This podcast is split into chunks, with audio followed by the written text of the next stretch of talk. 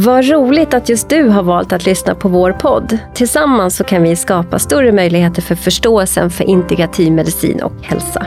Är du intresserad av det så bli gärna medlem i vår förening och en del utav vårt nätverk. Mer information om det här kommer i slutet av avsnittet. Vi spelar in på Stockholms integrativmedicinska center i Sjöstaden i Stockholm. Och vid min sida, han som håller mig på rätt väg, Fredrik Ankarsköld, poddens producent. Min gäst idag är Jan Lundström. Varmt välkommen! Tack så jättemycket Lena.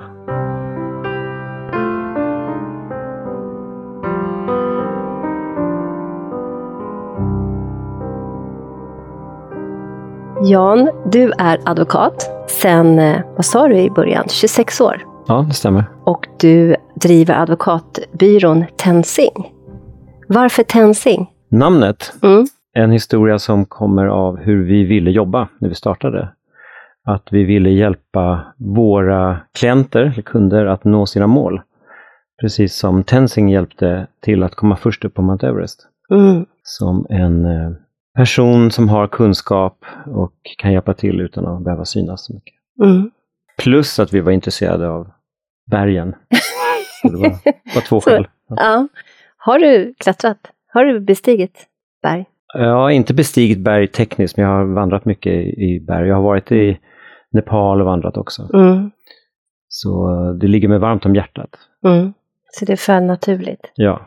Du har den här advokatbyrån med Daniel Lindberg. Så, och utöver det då så är du yogalärare och en Sun Soul Practitioner. Vad är en Sun eller en Soul Practitioner? Eh, Det är en bra fråga. Jättebra fråga. Jag tror att för mig så är det att vara nyfiken och att söka.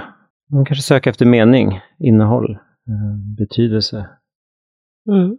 Vi ska komma in i det, men för mig så tänker jag att du har ett hållande. I mötet med dig så finns det ett hållande och din röst och en guidning och en vänlighet som gör att det är lätt att liksom få komma fram som man är. Det liksom kommer till mig när jag tänker på det, på dig i den ramen. Så när gör jag det? Jo, du är ju utbildad inom den erkända Kripalu-traditionen från Kripale Center for Yoga and Health, en av USAs mest etablerade utbildningscenter inom yoga och meditation. Du har många olika utbildningar, men i de senaste åren så har du, som jag har förstått det, så har du mest ut, undervisat i hatha yoga, yoga nidra, Restorativ yoga, yin-yoga och meditation. Och de här olika yogametoderna kan vi ju komma in på kanske lite grann under vårt samtal, vad det är för någonting. Ute på Väddö så driver du Stillpunkt, en fantastisk plats för eh, yoga och meditation och retreater. Och du kommer ha ett yogaretreat nu i helgen som jag själv kommer vara delaktig på. Med i. Vad gör ni mer där ute på Stillpunkt? Min önskan, min, min dröm är ju att göra mer och mer, även där, saker som, som betyder mycket för folk och som hjälper folk. Och det kan vara yoga, det kan vara meditation, eh, Eh, men det kan också vara andra saker som inte liksom klassiskt faller in under yoga meditation. Eh, självutveckling. Eh, jag, vill skapa ett, en plats som är ja, men dels fin att komma till och vara på. Att, att, att platsen håller ett lugn och en, en, en energi som gör att folk kan njuta och slappna av. Såklart. Men också att skapa som en träffpunkt för olika, olika typer av möten, så kan jag säga.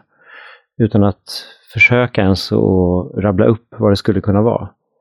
Men allting som jag känner att det är spännande och det jag kan känna med min nyfikenhet att det här skulle jag vilja ha hos mig. Det försöker jag välkomna. Mm. Mm, Jag var på en yogaretreat för två år sedan hos dig. Och där din Lisa lagade maten. Det var, var helt magiskt. Faktiskt. Mm. Verkligen. Ja, du brinner för goda samtal. Och det kan jag verkligen intyga för att det, du och jag har haft samtal, de har varit helt fantastiska. Eh, varför jag också ville bjuda in dig hit för att bjuda liksom våra lyssnare på ett sådant samtal. Du vill hjälpa människor till djupare insikter, du vill själv till djupare insikter. Du kommer väl antagligen förmodligen därifrån. Och du har en väldig du har en fallenhet för ett lugnande nervsystem, vilket till exempel människor med relationella trauman behöver. Och som jag nämnde för några minuter sedan så är det också så att jag har ju patienter som jag vet har kommit till dina klasser, till yoga nidra till exempel, eller andra lugna klasser som har använt det som en integrationsstund för sig. Det vi har jobbat med, sen har de gått ner till yogastudion och så har de varit med på dina klasser och fått det integrerat i, i guidning och, guidningar också som du gör i meditation. Så, och där får du ofta feedback på att du har så fin röst att lyssna på. Den är liksom lugn, skön och mjuk och så. Så, men om vi börjar med... Får jag flika in en sak? Ja, det får du mer gärna. Om det här goda samtalet som Mm. du nämner. Mm. Ehm, och det stämmer, det är viktigt för mig. Och jag upplever det är för dig också, det är Mm, lite så absolut. vi har mötts. Mm. Och att eh, det är en, ja, men det är en bristvara med goda samtal. Och, och när jag säger goda samtal så tänker jag på ett samtal som har ett lyssnande också. Att inte de flesta samtal, eller väldigt många samtal, och det man ser runt omkring sig är ju egentligen inte samtal där man möts, utan två personer eller flera personer som försöker säga någonting som den andra ska ta till sig. Alltså man försöker övertyga någon om något. Eh, det goda samtalet för mig känns mera som ett möte där man kan bli förvånad och tillsammans utforska någonting. Just det. Det sokratiska samtalet på något sätt, Ja. där något tredje föds fram i samtalet. Ja. Just det. Som idag till exempel, jag vet inte riktigt vad vi ska prata om. Och det känns väldigt, det känns väldigt fint och öppet och Mm. spännande. Så. Mm. Magin av samtalet. Och om vi skulle bara kunna, liksom, jag tänker att de som lyssnar nu, de undrar så här, advokat och sen eh, yogalärare, vad hände? Ja, vad hände? Ehm, det hände nog eh, många saker såklart. Eh, om jag ska försöka berätta, för det är ju ett ganska stort skifte kan man tycka och det är det nog också.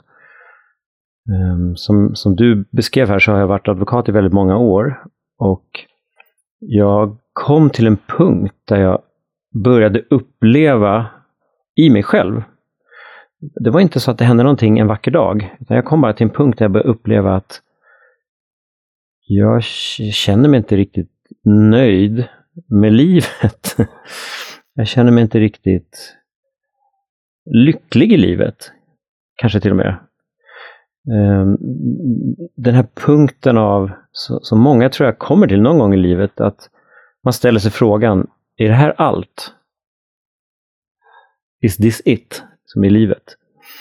Eh, och ju mer jag umgicks med det där, desto mer kände jag att det var inte så att jag ville fortsätta. Jag ville göra något annat och jag visste inte riktigt vad, men jag ville göra något annat. Eh, och ja, det var, det var startskottet, att jag insåg att det här, jag vill inte bara fortsätta på den här banan. Så började att leta efter någonting som, ja, men som kunde få mig att känna mer av det jag ville ha och saknade. Och kom i kontakt med yoga och jag kommer ihåg att första gången jag yoga, alltså gick till en klass och gjorde en, en yogaklass, så efteråt så var det en sån fantastiskt skön känsla. Det var första gången jag yogade. Ett år innan hade jag varit väldigt skeptisk och tänkte jag ska nog aldrig prova yoga. Jag kommer från träningsbakgrund och alltid Fotboll. fotboll, Så. skidåkning, eh, innebandy, alla de här cardiosporterna sådär. Klättra i berg, eller vandra Klättra i berg. vandra i berg, ja. Eh, Så det var helt nytt för mig. Och jag kände bara, vad var det som hände? Och just i den perioden så var jag också i relationsmässigt i en svår situation. Så det var väldigt mycket som bara rördes upp direkt vet, på, på en timmes yogaklass. Så jag gick tillbaks nästa dag, så gick jag tillbaks nästa dag, så började jag prata med läraren. Och så ledde det ena till det andra. Vad jag- var det för yoga som du provade på första gången? Ehm, det var på Sats. Så jag, jag, och det var någon gästlärare från USA som var en jättefantastisk person. Som, eh, som, ja, som s- startade den här lilla gnistan i mig, att utforska yogan. Kommer du, kommer du ihåg vad det var som gjorde att du faktiskt klev in på den här första klassen? En nyfikenhet. Jag tänker att ett år innan var. var du skeptisk ja, och sen precis. hände någonting ja. där som gjorde att du ändå klev in på den. Ja. Jag tror att jag var skeptisk också för att förslaget ett år innan kom från min fru. Ja, okay. som, som jag då hade en väldigt ansträngd relation till vid den tiden. Um, så det fanns väl ett nej också. För att det kom skäl. från henne? Ja. Liksom. Mm. Och det jag vill säga också, det här med att, att röra sig från den här advokatvärlden till yogavärlden, om vi kallar den för det, men vi inkluderar allting med meditation och allting. Det är ju att, om man ska prata om det lite yogiskt, så, så kunde jag känna som advokat att jag, jag fick väldigt mycket tillfredsställelse eh, intellektuellt. Jag fick tillfredsställelse eh, tävlingsmässigt. Eh, det är väldigt mycket eh, tävling inom det yrket på olika sätt. Eh, också trygghetsmässigt, det, man tjänar hyfsat bra med pengar och det är liksom en, en, en, bra ekonomi i det. Men jag kände också en stor saknad efter resten. Alltså egentligen om man pratar liksom uppifrån och ner så är det som eh, huvudet som blir stimulerat. Mm, Halsen, man får liksom. argumentera, liksom. man får, alltså, men, men hjärtat fick inte riktigt vara med. Det, det, finns inte, det finns inte plats för det i den världen helt enkelt. Även om jag försökte det även i min, i min advokatpraktik. Så är det, det är väldigt svårt upplevde jag. Um, så det är, den, den djupa längtan kom från hjärtat utan att jag kunde formulera den med precis vad jag ville göra eller vad jag, vad jag ville ha istället. Det, kanske mer korrekt att säga att det var en känsla av djup saknad av någonting. Mm den här, ja men kalla det för en spirituell saknad. Det var väldigt icke-spirituellt, icke, jag ska inte säga att det var icke-emotionellt, det fanns väldigt mycket känslor också i det man gör som advokat. Men eh, en saknad, en längtan efter det spirituella. Mm. Mm. Fanns det där var, också ja. definitivt. Mm.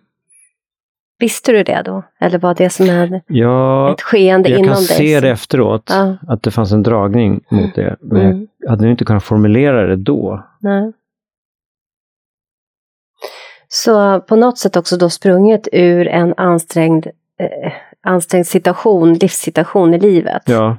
Som på något sätt, och det är det här med kris och utveckling. Ja. Det är så fascinerande hur, det, hur vi verkligen behöver embrace your crisis. Verkligen. Som vi ser i efter, efterhand när vi har varit igenom de här sakerna. Det är ja. där vi utvecklas absolut mest. Två saker som, som sammanföll ganska mycket tidsmässigt också. Mm. Den här punkten kom, där jag kände att jag måste ha något nytt i mitt yrkesliv, jag måste ha någonting mer. Samtidigt som jag var i en relationskris då, mm. med min, min fru.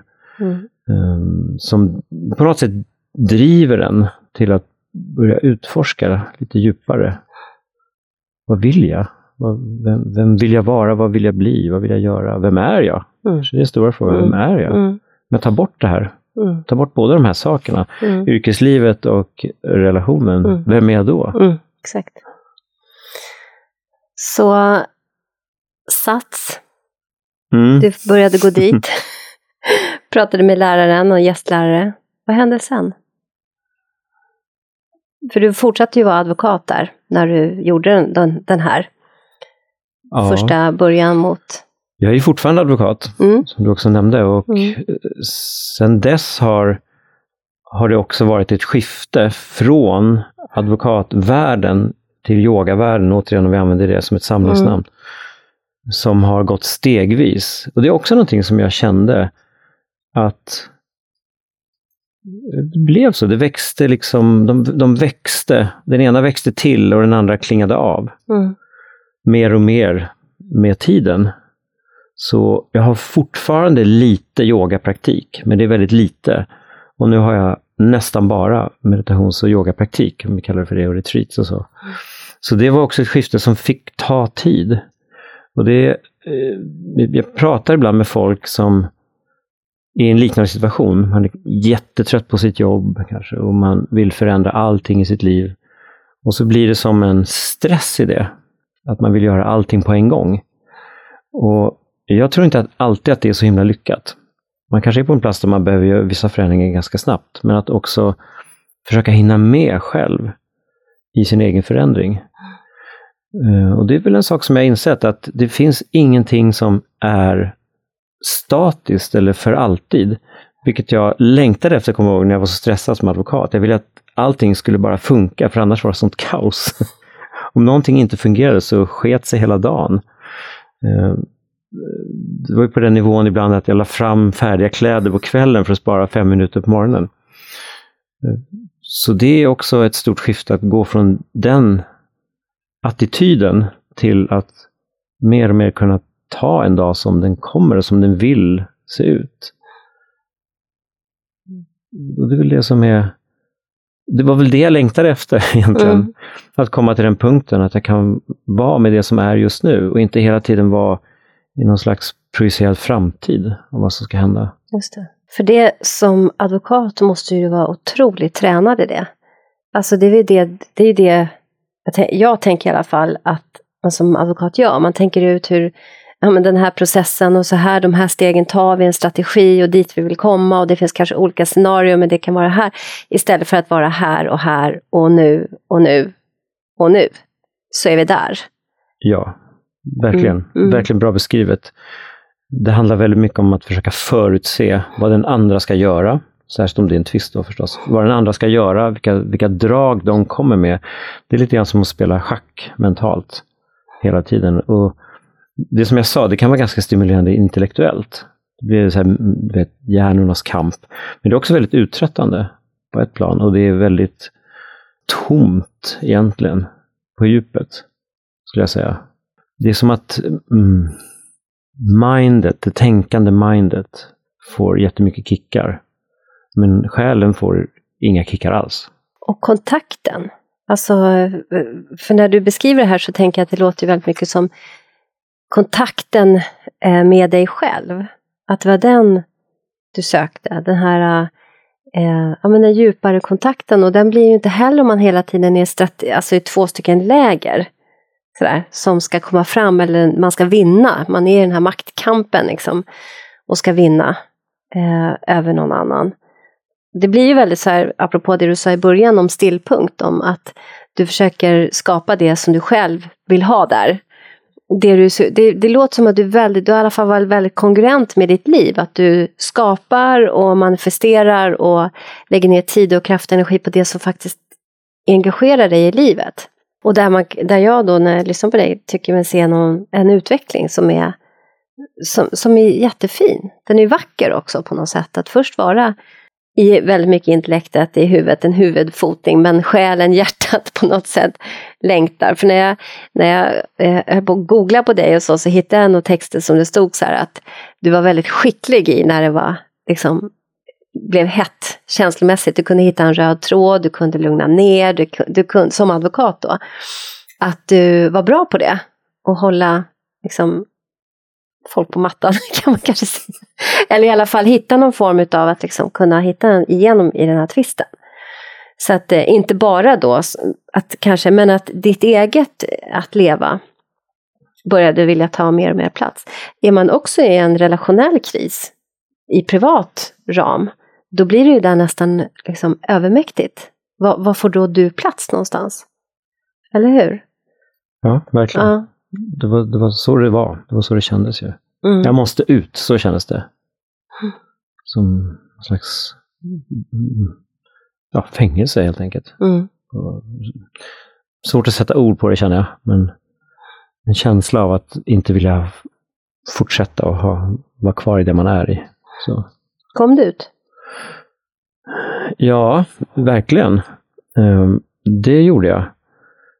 Um, och ja, men livet är ju hela tiden en, en, en resa, varje dag en resa. Jag kom ut ur den situationen och jag har gått in i och kommit ut ur andra situationer efter det också. Och jag tror att det är det, det som jag har lärt mig är att livet är en resa, det händer saker hela tiden. Och Det är meningen att det ska göra det. Det är inte meningen att det inte ska hända saker. Det är det enda vi kan vara helt säkra på, att det kommer hända saker. Så frågan är hur vill vi möta det? Hur vill vi rusta oss själva för att kunna möta det som händer i livet? Mm, det är väl en viktig fråga, om inte den viktigaste kanske. Hur... Och, och det gör vi genom att leva ett liv som vi är nöjda med. Och Det kan vara olika för olika människor såklart, men att det i alla fall finns vissa komponenter av hälsosamhet i det livet. Eh, och för min del var det ju att också få in spiritualitet som jag, som jag har, precis som vi alla andra har det i oss, och en, en längtan. Vare sig vi kan känna den eller inte, för det beror lite på vilken plats man är i livet också. Men för mig var det, jag vill ha in det i mitt liv. Och det, det, det har jag. Om det var det du frågade om. Jag frågar om ja. allt möjligt. ja, för att det, och det känns otroligt värdefullt, som en väldigt viktig tillgång i livet. Ja, verkligen. Det håller jag med om. Det, det tycker jag också att det är. Det fyller en inifrån på något sätt. Så att det är otroligt viktigt. Ja, och då blir andra inte lika viktigt. Om jag misslyckas med någonting eller gör någonting som andra kanske tycker var sådär. Det blir inte lika avgörande viktigt. För jag är inte lika, ska säga beroende, men det är inte lika viktigt för mig egentligen kanske vad andra tycker om det jag gör, eller jag gör det från en annan plats. Jag gör det från en plats att jag faktiskt vill göra det jag gör. Mm. För som jag nämnde lite till så är just det här med att lugna nervsystem och du och jag har ju pratat mycket om det här med relationella trauman ja. som ett gemensamt eh, intresseområde. Mm. Eh, och det du beskriver nu är väldigt mycket det som psykiatriken Gabo Maté pratar om. Också Besse van der Kolk i Kroppen håller räkningen. Att, att eh, läkningen finns när vi inte längre är ensamma på insidan. Alltså när vi, när vi väl gör det här att vi går i, ihop i en syntes med oss själva, eller en symbios med oss själva. Att det är där som vi inte längre kanske hela tiden gör, gör det här skiftet egentligen från utifrån till inifrån. Där vi står med oss själva och då, då, gör, då är det inte lika farligt om någon kritiserar oss eller tycker att vi inte har gjort tillräckligt eller vi presterade inte bra där eller vi ser inte ut på ett visst sätt eller har tusen olika prylar och tre bilar och sju hem och ja men så. Utan det är mer viktigt hur jag fyller mitt eget liv kvalitetsmässigt. Och relationen till mig och relationen till de viktiga runt omkring mig. Mm. Så här, rent eh, om man så här, ska använda sig av förutfattade meningar, som jag nu tänker göra, och så kan vi problematisera det. Så kan det, apropå det där skiftet, så blir liksom advokat, det är ganska mycket utifrån perspektiv, till att praktisera yogan och meditation så mycket som du gör, är ju det här inifrån perspektivet. Så det är ju på något sätt det skiftet som du också gör rent professionellt, även om du flätar samman, apropå att du fortfarande är advokat, du är ju både och. Inte antingen eller. Utan du är både och. Hur blir det för dig? Blir du, blir du tagen som en seriös advokat? Om de som känner till att du är yogalärare? Jag skulle säga eh, som mer seriös. För att det gör också att jag blir tydligare och jag blir ärligare och jag blir rakare i, i allting jag gör, även advokatgrejerna. Det har också lett till att jag har ändrat vissa saker. Till exempel så har jag sedan några år tillbaka helt slutat att vara inblandad i tvister. Så jag ägnar mig bara åt rådgivning. Um, där det inte är tvist. Därför att jag inte vill vara så, alltså det kräver att gå in i, för att göra det riktigt bra, vilket jag vill göra, så kräver det att gå in i den energin som jag inte längre vill vara i. Um, den här hårda, hårda liksom. alltså det är ju konflikt och det är en mm. hård tävlingsenergi. Mm. Som för mig personligen, jag säger inte att det är något fel på den, men för mig personligen så är det är inget kul längre, jag vill inte vara där. Ja, jag, man kanske kan säga att det är en personlig förändring. Jag vill inte vara i den längre. Jag har varit i det så mycket och jag, jag kan det bra och jag, en del av mig kan sakna vet, den här lilla känslan av att ah, nu. Men, nu kör vi. Ja, men då kommer det härifrån, uppifrån. Mm. Mm. Eh, så därför har jag gjort en förändring. Och som jag också sa, jag har ju i princip nästan faktiskt slutat att praktisera juridik. Så mm. det blir mindre och mindre och det är också som en naturlig utveckling känner jag. Ju mer och mer annat som jag tycker är viktigare, som jag vill göra. Mm. Undervisar du juridik? Nej, inte längre. Nej. Mm. Utan det är rådgivning Ja. som man kan få främst. Ja. Mm. Och då är jag väldigt sådär, någon gammal klient som jag tycker mycket om, eller någon ny som jag tycker väldigt mycket om. Så du har blivit picky. Ja, verkligen. verkligen. ja. Ja, men vad fint. Ja. Det är ju ändå så här att tillstånd smittar. Mm. Känslotillstånd Mm. smittar. Så att det är ju ett val att gå in i de här situationerna där man inte behöver vara.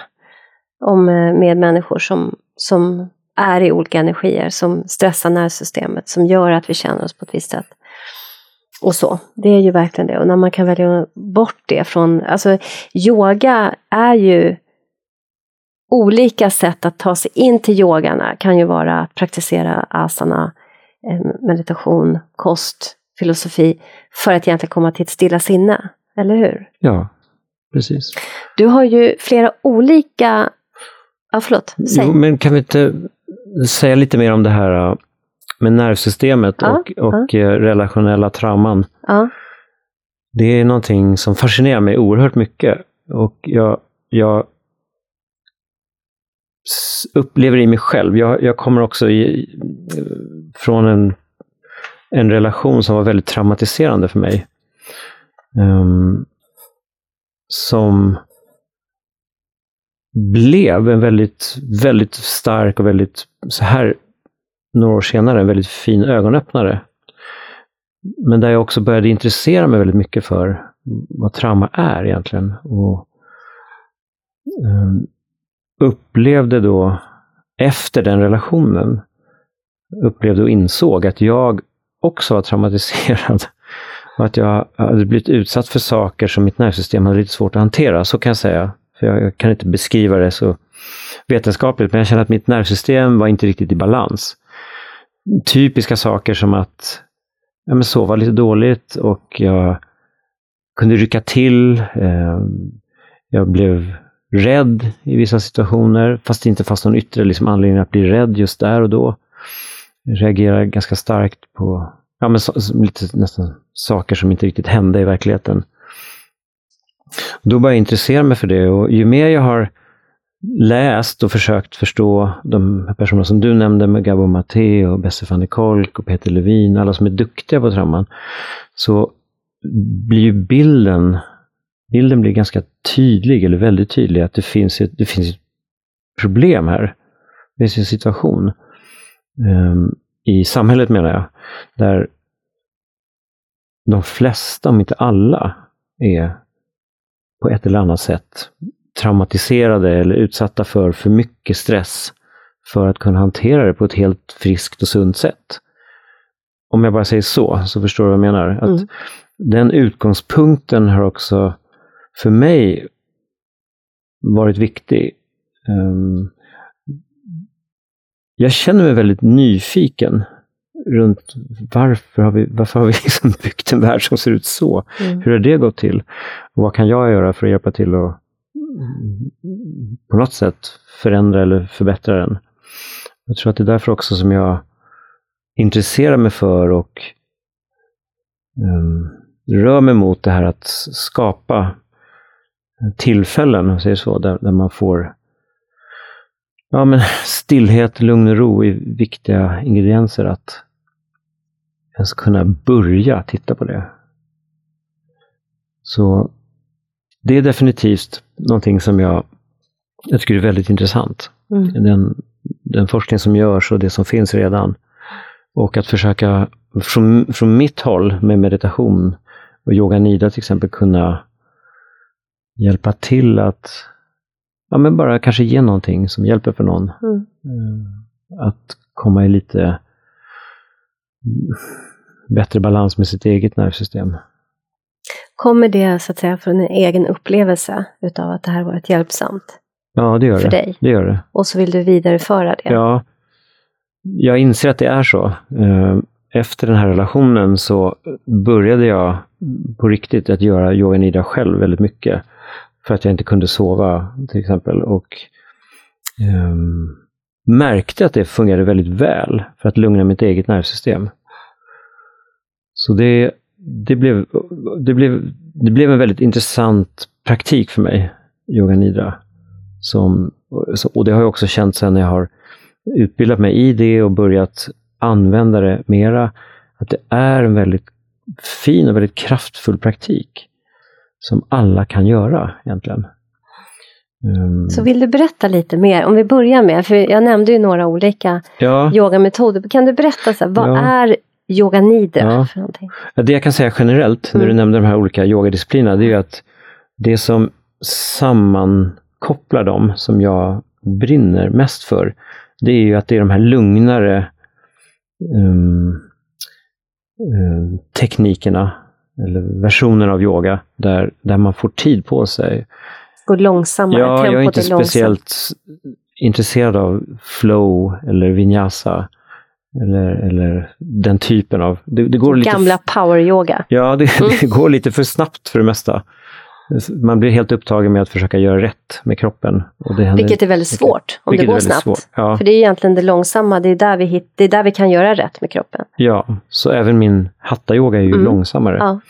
Men det jag brinner mest för är ju de lugnare disciplinerna. Och där kan man väl kanske säga, om vi börjar med yoga nidra, att det är den lugnaste av alla.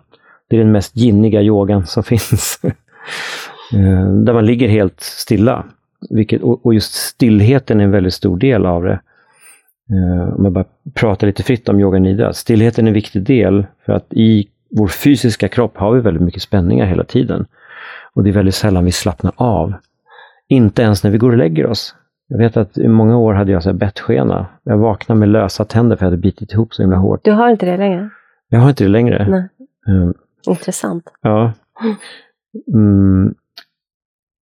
Så yoga nidra innehåller ju väldigt mycket fokus på att slappna av den fysiska kroppen som ett tidigt steg i guidningen. För att sen kunna gå in djupare eh, och slappna av ännu djupare. Så jag upplever yoga nidran som väldigt komplett som praktik. Även fast man bara ligger helt still. Det är så fascinerande. Mm. Om jag får välja på en timmes eller 45 minuters yoga nidra eller en, en dynamisk klass så gör jag hellre yoga nidra de flesta dagar. Och då... Det är så skenbart lätt att mm. bara ligga och ta emot en guidning. Mm. Och för många är det väldigt utmanande. Ja. Och särskilt om nervsystemet inte är riktigt i balans. Mm. För vissa är det extremt svårt att inte röra en fena på 45 minuter. Mm. Och då ska vi väl berätta också att man i yoga nidra så får man kuddar och filtar, och, eller hur? Absolut, ja, man, man får det man behöver för att mm. kroppen ska kunna slappna ja. av. Mm. Man försöker ligga så, så liksom mm. rak och avslappnad som mm. möjligt. Men absolut. Mm. Och vad händer sen då? Deltagaren kommer, de, man får en setting, liksom. man hittar ett sätt att ligga, ta emot. Vad händer sen under yoganidran? Vad som händer under en guidning? Ja, vad, vad, hur gör du som lärare när du håller en yoga nidra-klass? Alltså en klassisk, klassisk yoga nidra-klass har ju ett antal olika moment eller eh, delar eller ingredienser. Det första är ju alltid att folk ska känna sig välkomna och avslappnade när de kommer. Att man försöker få dem att slappna av redan innan vi börjar. Ehm, ja, men hjälpa till att de hittar rätt och ligger bra och allt det där. Och sen när man väl börjar så brukar jag ha något, något, litet, något litet mantra för att sätta energierna. Eh, och kanske påminna lite grann om att det är en tid för dem och, och så vidare. Och sen börjar man ganska snabbt med en, det som kallas för kroppsskanning populärt, att man, man låter närvaron eller medvetandet få vandra genom kroppen på olika sätt. Och det, kan man, det, det finns olika tekniker för de här alla olika stegen, men, men det är ganska vettigt och bra att ha det tidigt. Så att man börjar släppa taget och så fokuserar man ju också på något inre då helt plötsligt. Och vissa somnar när man säger höger tumme, om det är första kroppsdelen, och så hör de inte mer. Men de flesta, och som kallas att vakna, kan komma väldigt djupt. Sen, det här hänger ihop med korsas, som vi pratar om i yogan. Vi har fem lager. Den fysiska kroppen är det yttersta eller grövsta. Och sen har vi energikroppen. Så efter kroppsscanning och genomgång av kroppen så har man någonting som rör energikroppen. Det kan vara att man följer sitt eget andetag, upplever sin, sin andning på olika sätt. Sen går det ändå djupare in mot det mer mot det emotionella lagret. Ehm, där man jobbar med visualiseringar av olika slag. Och det kan vara, det kan vara väldigt olika. Yoga Nidra, det, är ganska, det finns ganska mycket utrymme att göra olika saker beroende på vem man guidar. Det kan vara klassiska saker, att man berättar i ganska snabb följd olika bilder, olika situationer. Och då kan det väcka någonting i den som lyssnar där. Som då vid det stadiet har kommit ganska djupt ofta. Så det kan väcka ett minne, det kan väcka en känsla. Um, man pratar ofta om att det kan väcka saker från tidigare liv också, eh, om man nu tror på det, vilket många gör inom yogan. Så det finns, det finns väldigt mycket som kan hända. Eh, ett annat sätt att göra det är att man har lite längre berättande visualiseringar. Man kanske berättar en, slags historia för att leda ännu djupare in. Och sen eh, ett annat moment som kommer in i guidningen är det här med sin intention. Så att man, man får tillfälle ofta att formulera vad man egentligen längtar efter i livet. Och det kan vara ganska förvånande för en själv vad man längtar efter. Och sen formulera det och implementera det i olika stadier av när djupet i avslappningen. Och sen på slutet så brukar det vara en stund där man får sväva i vad man nu svävar i, eh, sin, sin, sanna natur. Man, det kan vara så otroligt olika och då är man på en plats bakom, bortom språket så det är svårt att ens sätta ord på det. Men att det kan vara en plats där man känner faktiskt att jag är inte begränsad till min kropp eller mina tankar eller mina känslor utan jag är ett med, med allt, eller alla andra eller vad det nu är som, som känns. Så det, ja, jag vet ingen annan meditationsteknik som går så djupt som yoga nidra. För den som är, kanske framförallt för den som är lite otränad på meditation. Så. En av mina patienter som gick till dig regelbundet medan hen gick hos mig berättade om att hen kunde komma till en spegel. Mm. I en berättelse, kom, ja, det var i alla fall en spegel och det var så svårt för att det gick inte att komma igenom spegeln eller se bakom spegeln. Det var helt mörkt. Tills en dag så, så, så kom det där. Som den här personen hade liksom.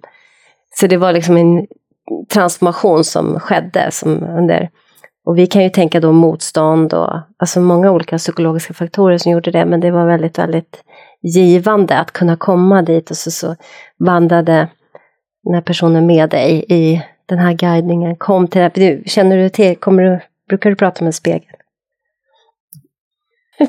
Jag tror inte det, men det kan absolut ha hänt. Ja. Jag kan ju ja. ha förändrat ja. den här berättelsen och kommer inte riktigt ihåg. Men det var i alla fall så jag uppfattade det som att jag kom fram till det här.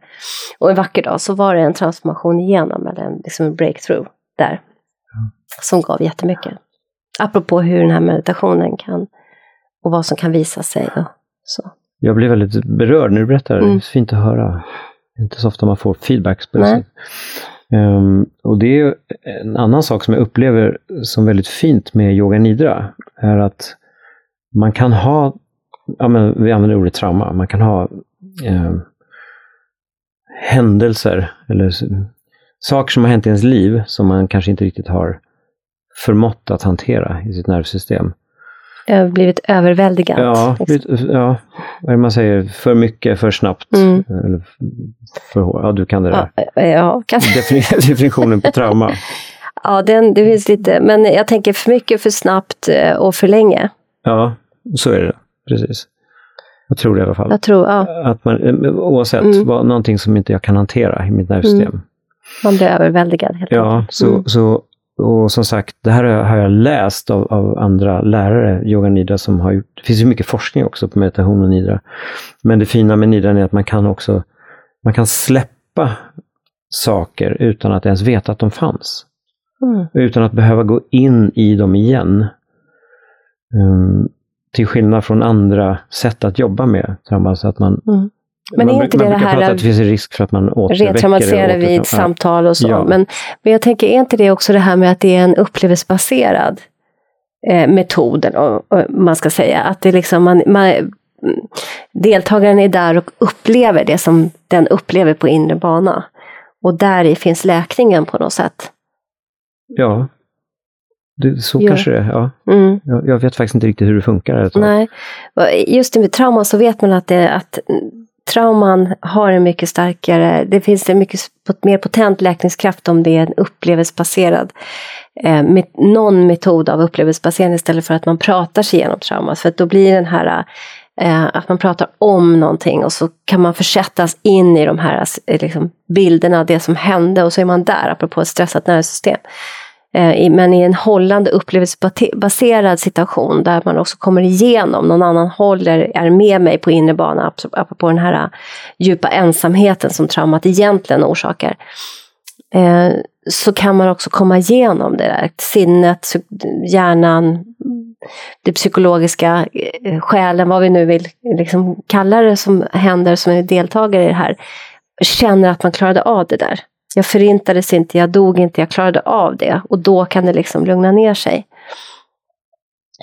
Mm. Ja. Att det kan vara det. ja, det låter väldigt klokt. Ehm, så är det säkert. Så är det säkert. Så vad, yoga nidra, restaurativ, Mm. vad är Mm. skillnaden? Men det är samma sak där. Restaurativ kan också vara på olika sätt. Det har jag märkt att olika lärare gör ju på olika saker såklart. Eh, min restaurativ är ju ganska lik Nida. Eh, nej, men det, den är väldigt lugn och jag ger ofta väldigt mycket tid i de olika positionerna. Just för att jag vet att det tar tid för många att eh, slappna av, landa in. Eh, men du vet själv, om man kommer från en stressig dag så går in på en yogaklass och sen så säger någon slappna av nu. Det är inte så himla lätt. Det, det, det kanske behövs en halvtimme, det kanske Mm. behövs ännu mer. Det är som vi gör på vårdcentral till exempel om vi ska ta blodtryck. Alltså det vet vi att det går inte bara att få någon att sätta ner och så ska jag ta blodtryck utan då får man alltid högt och hög puls och alltihopa. Utan det krävs ju liksom lite olika saker för att få människan att slappna av, lugna Ja. ner sig och Ja. sen kan man få rätt värden. Så det tar ju tid. Ja, Mm. verkligen. Restaurativen är ju lite mera... um, Om, om yoga nidra ska, kanske man ska säga också så, så att det är tydligt att yoga nidra är en guidning som är, ja, men den är ganska kontakt, eh, konstant. Det är som ett flöde av guidning genom klassen. Med undantag för precis på slutet där man kan också ha lite tysta perioder. Just Men det är väldigt mycket hand, det är handfast guidning med rösten. det. Mm. Medan eh, en restaurativ klass kan vara mycket tystare egentligen. Det kan vara att man ställer någon fråga existentiellt, lite retoriskt, när, när deltagarna ligger där i, i klassen. Och sen som att så lite frön och se hur de landar eller inte landar. Det kan vara jättestarkt också. Att, ja, men, du- man, man får möta sig själv där också, verkligen. Mm. Men det är ju det som yogan är i väldigt hög utsträckning. Man får möta sig själv på mattan. Alltså man kommer dit och möter sig själv. Ja, och det kan vara att man gör tre positioner på 90 Ja, minuter. Ja, Ja, men du är där med dig. ja, Och, eh, och en, eh, en skicklig yogalärare i min mening är den som guidar den e- deltagarna in i sig själva. Jag tänker att, jag håller med. Det, Mm. det, det är väl det som är yogan. ja, Mm. precis. Och kanske det skiftet som vi har sett, för jag, jag tycker, jag vet att jag pratade med någon annan i något avsnitt om att yogan har förändrat sig så mycket över 20 år. I alla fall där, där jag har varit så tycker jag att från början när power yoga kom, det var mycket så här, fan du blir skitsnygg om du går på power yoga liksom. Ja, typ Ja. så. Och det blir bara att- en träningsform menar du? Egentligen. Ja, Så, att det var ganska mycket så här, det kom, det var liksom, man gillade det. Eh, och säkert många hade de här upplevelserna som jag själv också har. Jag kom definitivt från, från eh, att, i träningsformen yoga. Ja. Liksom, till, men ändå den här känslan av att det hände, det var ett skifte på insidan. Före och efter. Och det är numera när jag går och ställer mig på mattan, om jag till exempel också mår skit en dag. Och så går jag dit och ställer mig och tänker jag så här, gud vad spännande det ska bli att känna hur jag känner mig efteråt. För att jag vet att det kommer kännas annorlunda. Och väldigt ofta känns det otroligt mycket bättre. Och det, det är ju att möta mig själv, alltså bara så här i de stående positionerna av balans till exempel, som kan ju vara liksom, Man tror inte att det är samma Oh ja, kropp. oh ja, oh ja. Stor Från ena dagen till den andra. Liksom, ena dagen är man solid, står man där. Liksom totalt stilla i någon balans på ett ben eller Just balanspositioner är ju väldigt mycket närvaro. Ja, Ja. Så det blir som en liten eh, säger man, barometer på hur ja närvarande man kan vara. Ja. Ja. Och, det, och det är intressant. Jag kan tycka det är intressant om jag wobblar omkring som bara den och kan knappt stå. Fattar inte, jag måste hålla mig i väggen. Liksom. Mot, dagen innan så hade jag inga problem alls. Då, då är det där, det är någonting som ockuperar mig, det har hänt någonting, det, har liksom, det är någon konflikt eller något bekymmer eller någonting sådär. Det är inte att jag är happy go lucky tillstånd när det wobblar Nej, i regel. nej. nej. Det är något annat som trycker på eller finns Ja. där och tar Mm. upp eh, en del av närvaron. Mm. Mm. Så restaurativ nidra, just restaurativ yin, Ja, vad är skillnaden mot yin är eh, en annan yogaform som också är rätt lugn i sitt tempo. Där man... eh, Alltså, all, all yoga är meditation. All yoga, i alla fall för mig, är spiritualitet. Annars är det inte yoga. Det är som inte... Så vad är Intressant. spiritualitet för dig? Ja, men det är väl att vara närvarande i, i det som händer och möta det med nyfikenhet. Spiritualitet är så stort ord. Det är Mm. nästan lite så svårt Mm. att... Ja, men jag tänker på yogautbildningar Ja, många gånger. Du har ju själv yogautbildningar som du ska få berätta Ja. lite om. Men där är det ju, tycker jag, där jag har varit i alla fall, så säger man så här, ställer de ofta frågan så här, vad är spiritualitet för dig? ja, Eh, och då kan ju det vara väldigt vitt egentligen. Vad är det spirituella och hur praktiserar man det spirituella? Mm. Men eh, jag tror att de flesta ändå skulle komma till att det, det är närvaro. I någon form. Närvaro, alltid med sig själv, men också ja. kanske i andra former.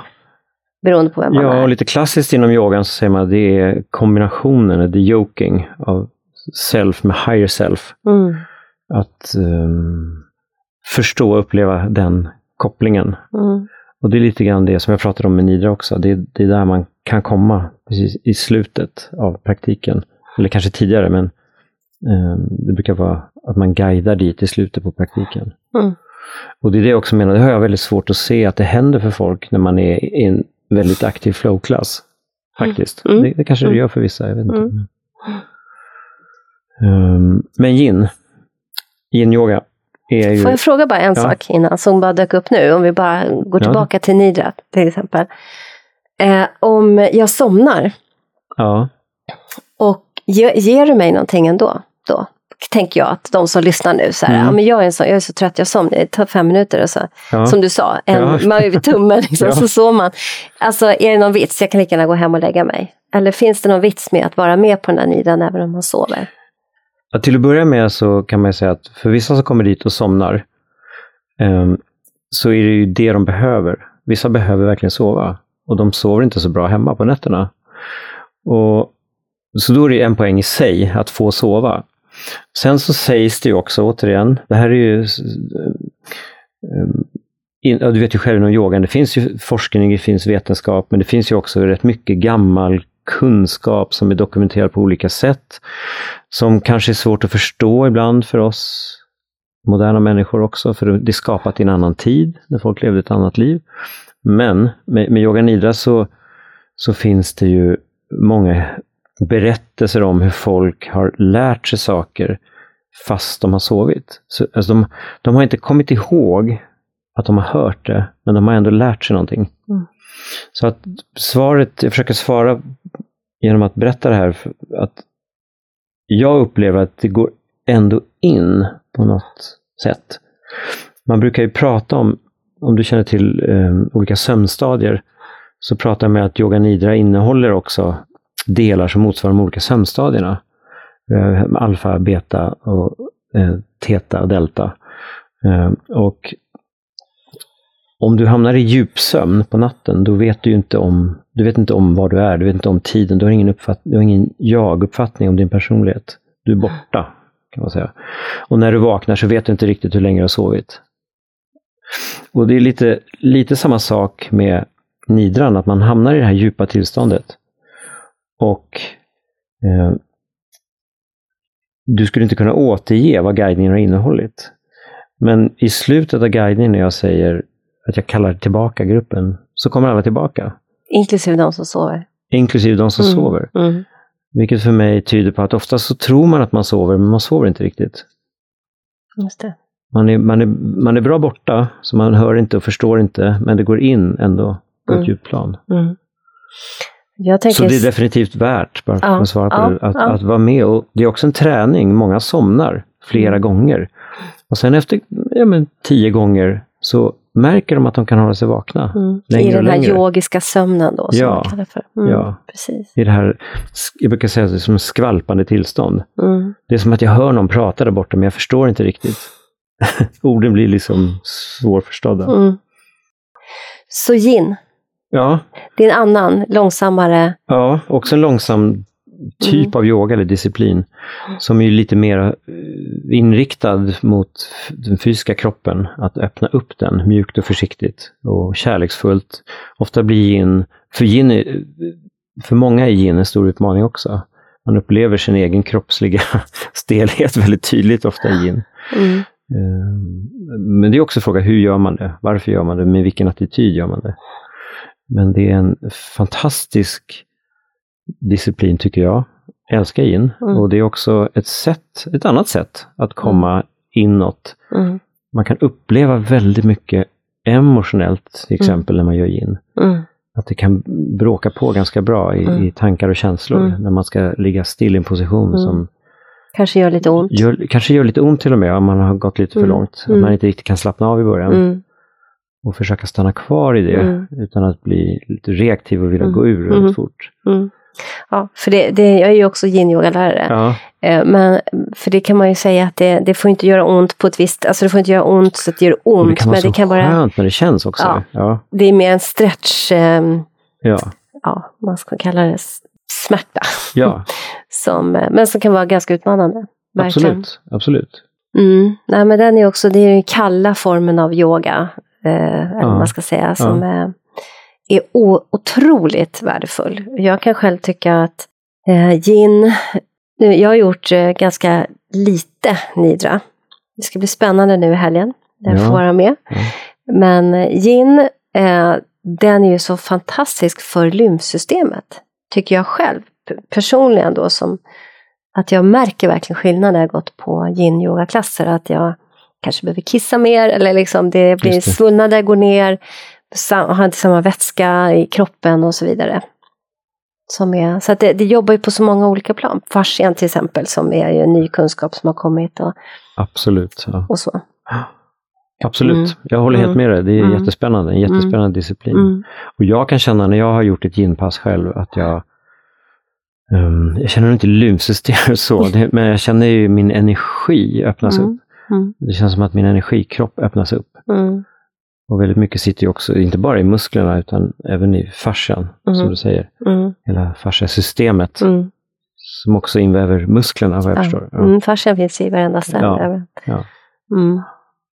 Så det är spännande. Det är spännande. Ja. Och, vad, och då kommer vi upp till den mest eh, fysiska formen då, då, hatta, Mm. som du också undervisar i. Och jag har ju gått på många av dina hatta yogaklasser. De är Mm. fantastiska, men berätta, hatta, vad är hatta? Jag ger dig den bollen för jag är, inte, jag är ju inte färdig än. Ehm, återigen, en, en, eh, en metod, kan man säga. Alltså om man tittar på det Mm. lite historiskt, Mm. yogiskt, en, en metod för, för hälsa och helhet, så kan man väl säga. mm, Som har ju åtta delar, som du känner till, med Mm. eight limbs of yoga. mm. Ehm, Vad kan man säga? Det är rörelser, asana. Ja, det är yamas och niyamas som är Mm. så här, man brukar säga lite förenklat dos, do's and don'ts, Mm. alltså moralisk kod för, för Mm. livet. Mm, Asanas, eh, som är fysiska rörelserna som ju egentligen kanske syftar till att man ska kunna sätta sig ner sig och meditera. mm, Eh, och sen har du också eh, pranayama som är, jobbar med andningen och mm. energikroppen. Andningsträning. Så det finns ju många olika delar i, i yogan, och som Shivananda Hatha Yoga. mm, där man får tillfälle att både bygga upp och vara i positionen under lite längre tid. mm, Och sen är det ju också, det är ju mycket meditation i det och även, även andning. mm. Så det är den, jag vill undervisa i det jag tycker om att göra själv. Mm. Så enkelt är det. Mm. Kongruent Ja, med livet. ja. Är det några fler yogametoder vi ska nämna här? Det kanske räcker. Hatta, det, det finns ju de som vill hävda att hatta ligger till grund för alla andra yogametoder. Håller du med om det? Yogafilosofin bygger ju på Patanjalis Mm. arbete med, med, med sutrorna och sammanställningen. Så i den bemärkelsen, ja. Så, så till exempel, ja, men som yin, som vi pratade om alldeles nyss, det är ju någonting som är mycket nyare. Mm. Sen tror jag att när man rör sig inåt så spelar det ingen roll egentligen kanske var man börjar, utan man, Mm. man kommer till samma plats. Mm. Och den här platsen har ju de här gamla yogisarna känt till och Mm. hittat Mm. för länge sedan. Mm.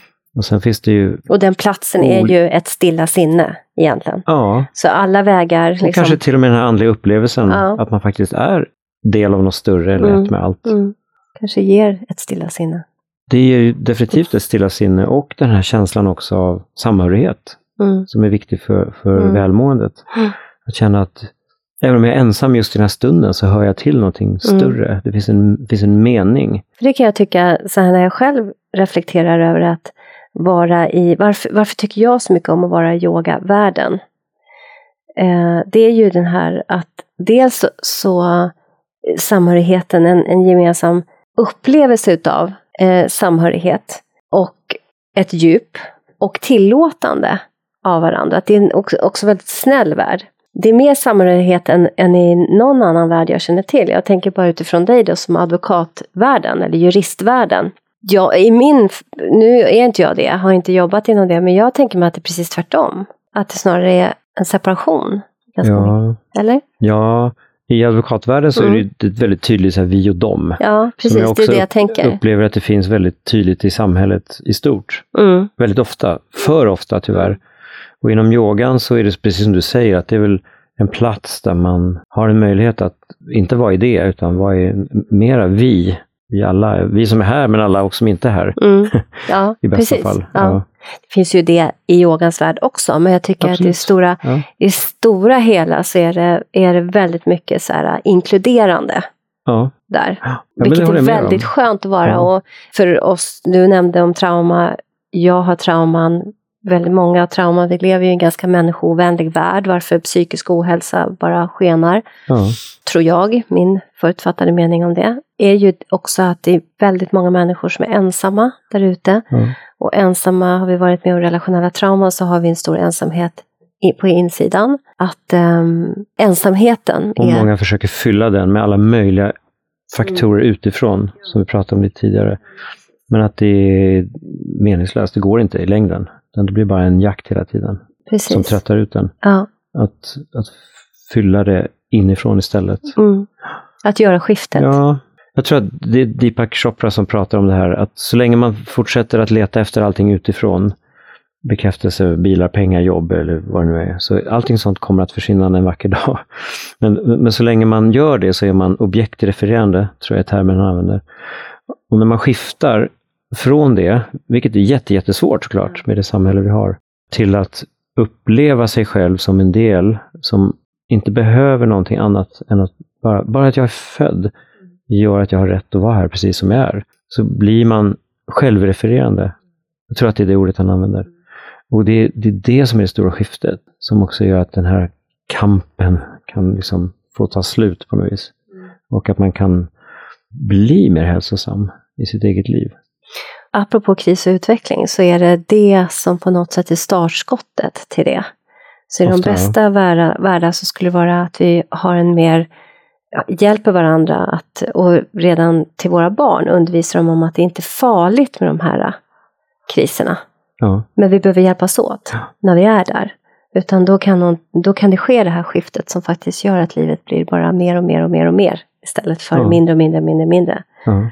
Nu har Fredrik eh, vinkat här en stund och sagt att vår tid är ute.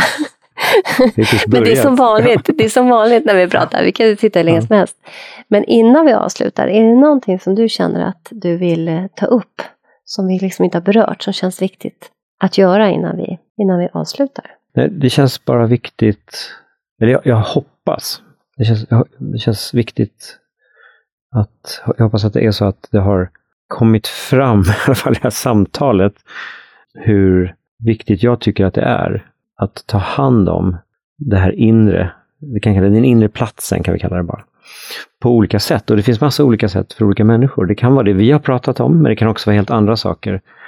Man kan få tillgång till den här platsen egentligen på massa olika sätt. Man kan vandra i naturen, vissa kanske rider, vissa kanske målar. Det finns en plats av lätthet, av grace, av kravlöshet i oss alla.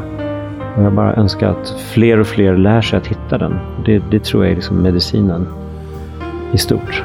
Verkligen. Jan Lundström, stort varmt tack för att du vill komma hit och gästa oss och bidra med din tid och kunskap. Och jag hoppas att du vill komma tillbaka igen.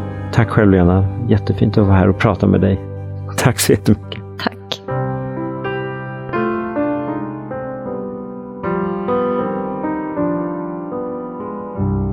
Både och istället för antingen eller en podd om integrativ medicin och hälsa är skapad och drivs av Svensk förening för integrativ medicin och hälsa, FIM. FIM är ursprungligen en yrkesförening för legitimerad vårdpersonal. Vi representerar sjuksköterskor, dietister, fysioterapeuter, läkare, psykoterapeuter, psykologer, tandläkare för att nämna några. Idag omfattas våra medlemmar även av associerade medlemmar som inte behöver vara legitimerade. Föreningens arbete vilar mot den vetenskapliga grund för integrativ medicin och hälsa som finns, såväl svensk som internationell och på systemisk förståelse av människan i sin miljö. Vår förenings arbetssätt har hittills varit att arrangera konferenser, seminarier och folkbilda genom att sprida information, exempelvis via sociala medier. Vår strävan inom integrativ medicin är att vara en organisation som vågar lyfta och ifrågasätta, motverka polariseringar genom tvärvetenskapliga dialoger och sokratiska samtalsregler. Vi vill kartlägga forskning som bedrivs, även internationellt, och hålla koll på aktuella forskningsresultat om behandlingsmetoder, både vad det gäller den etablerade vården liksom den vård som bedrivs utanför den etablerade vården.